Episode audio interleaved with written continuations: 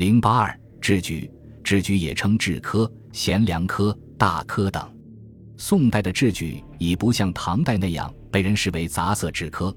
随着科举的改革、范围的扩大以及在社会中所产生的影响，制科也已成为体现皇帝对臣下恩宠的大科了。宋太祖乾德二年，准兵部尚书张昭之请，制科内设有贤良方正能直言极谏，经学幽深，可为师法，详贤立理达于教化等科目。并规定，现任官员或普通百姓均可以自荐应考，应试者对御史册一道限三千字以上。所以，当时的宋朝人多在诗文中赞扬此科之公正，称此科为贤良科。宋代最初的制举考试是应考人直接接受皇帝的考试。宋仁宗以后，则选派考官先在密阁举行御试，通过者才可以参加皇帝的御试。所以。史料中也有把制举考试称为格式的，把格式合格通过者称为过格。在制举中，当时的朝廷规定，官员考取后可以升官，百姓考取后可以得官，而且这些官职都不设置在边远偏僻的地方。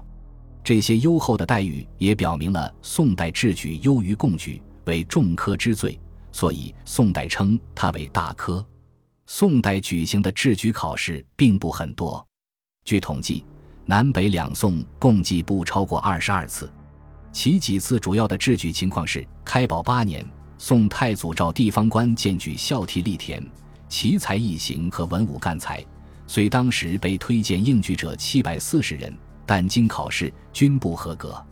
真宗景德二年，根据圣度的建议，制举设置贤良方正能直言极谏，博通粉典达于教化，才是兼冒名于体用。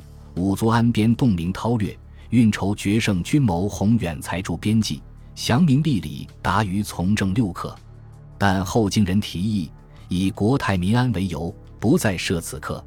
仁宗天圣七年，准下宋之请，恢复制举，并增设为十科，新科为高岛秋环、沉沦草泽、茂才一等，书判拔萃。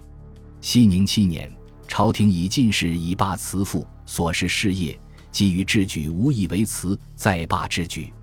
哲宗元佑二年再次恢复制举，但在绍圣元年九月又以制科试策对时政得失、进士册亦可言为由，第三次废除制举。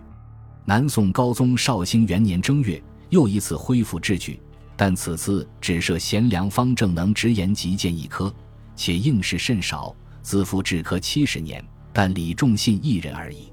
宋代的制举共分为五个等级，第一、第二等级不受人，而事实上只有第三等级以上才颁授，因此第三等级便是最高一档，相当于进士科的第一名；第四等级相当于进士第三名，都赐制科出身；第五等级相当于进士科第四名，赐进士出身。